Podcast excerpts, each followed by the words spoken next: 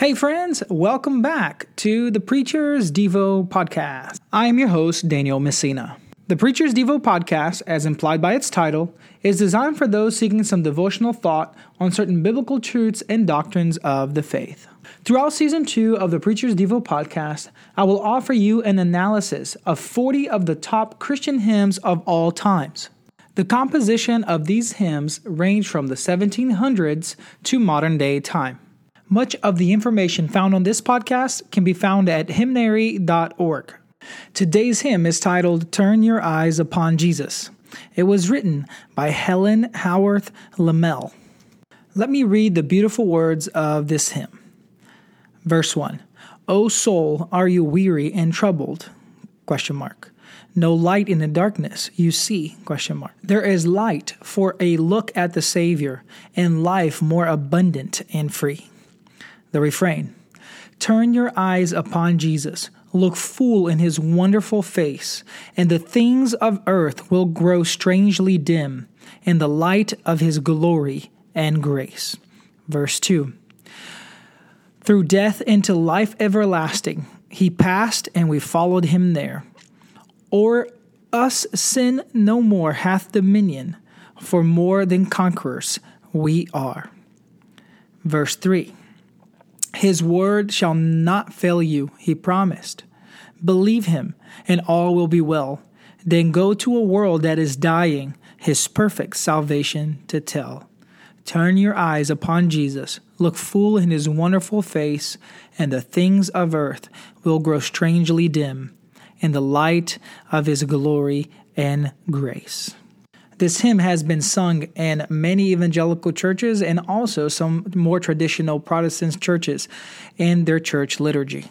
Helen wrote this hymn as a self reflective prayer. It is a prayer of assurance, the assurance that in Christ we can bring our weary and troubled soul and he will come for us because of what he has done for us and because of who he is. But before we explore this hymn, let me give you a little bit of background on Helen. Helen, like many of the 19th and 20th century hymn writers, was actually born in England. However, she settled with her family in America.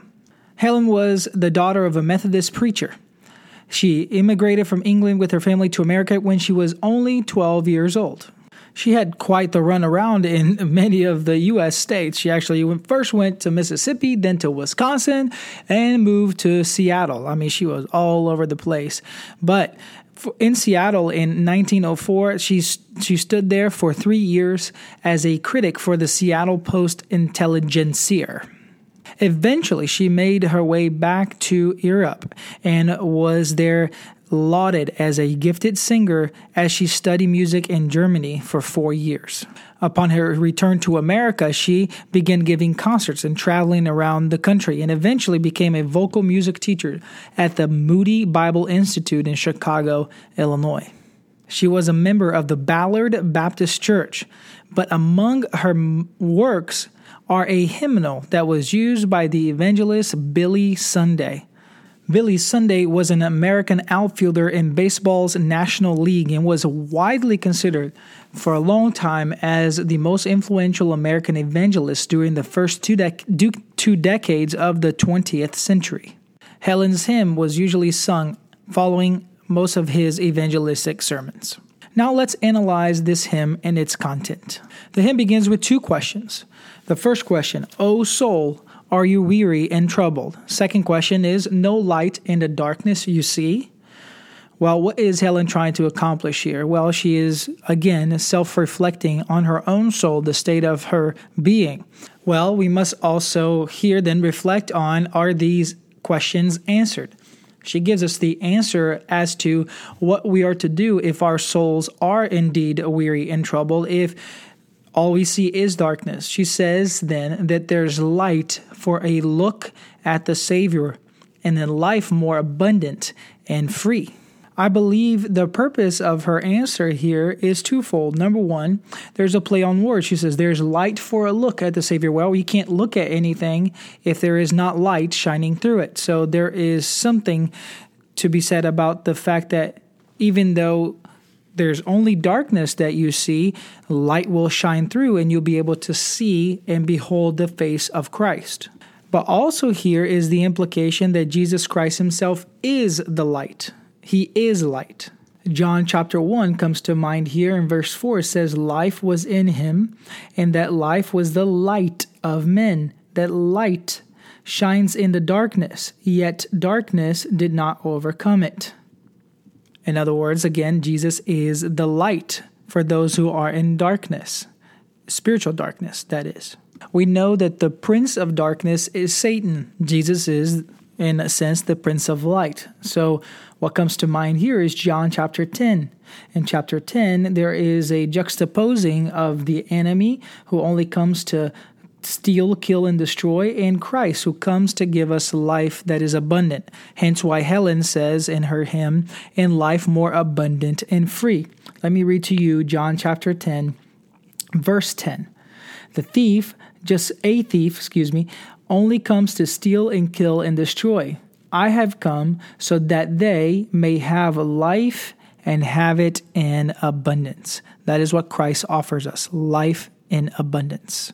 Now, note that the refrain is related to verse 1 because here's what it says Turn your eyes upon Jesus, look full in his wonderful face. Well, again, in order for you to turn your eyes and to be able to behold the glory of Jesus, you need to be able to have light shine through it. And once you do, and once you stop and reflect on how wonderful Jesus is, all that is left for you to do is to understand that there's nothing in this world that's better than Him. Hence, why then Helen says, And the things of earth will grow strangely dim in the light of His glory and grace.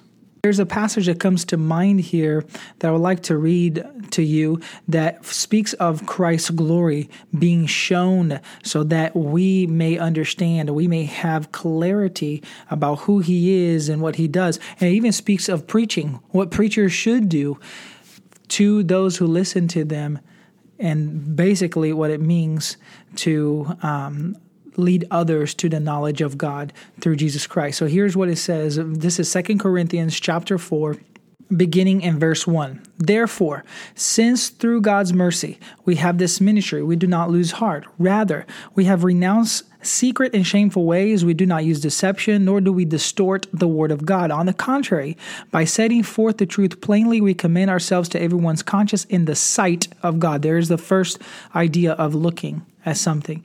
And even our gospel is veiled. It is veiled to those who are perishing, as if, again, uh, in, in explanation here that there is a veil over someone's eyes. The God of this age has blinded the minds of unbelievers so that they may, cannot see the light of the gospel that displays the glory of Christ, who is the image of God.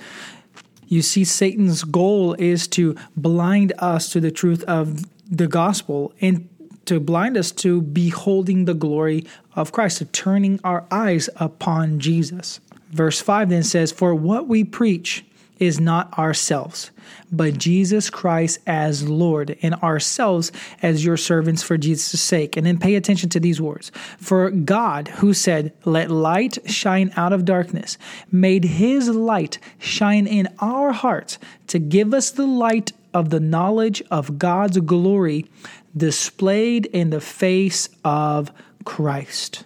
That is why, folks, we must turn our eyes upon Jesus and to look full in his wonderful face. And indeed, when we do so, all the things of earth will grow strangely dim. Nothing else will matter in light in the light of his glory and grace. In other words, in light of who he is and what he has done for us and continue, still continues to do. Now, verse 2 is a declaration of Christ's life and his death. And here's what it says through death into life everlasting. He passed and we followed him there. In other words, it is because of Christ's death that one day we will go from death into life everlasting. And the reason being is because, again, what Helen tells us in the hymn here in verse 2 that over us no more sin, sin no more has dominion, for we are more than conquerors. In other words, because of what Christ has done, we are more than conquerors in Him.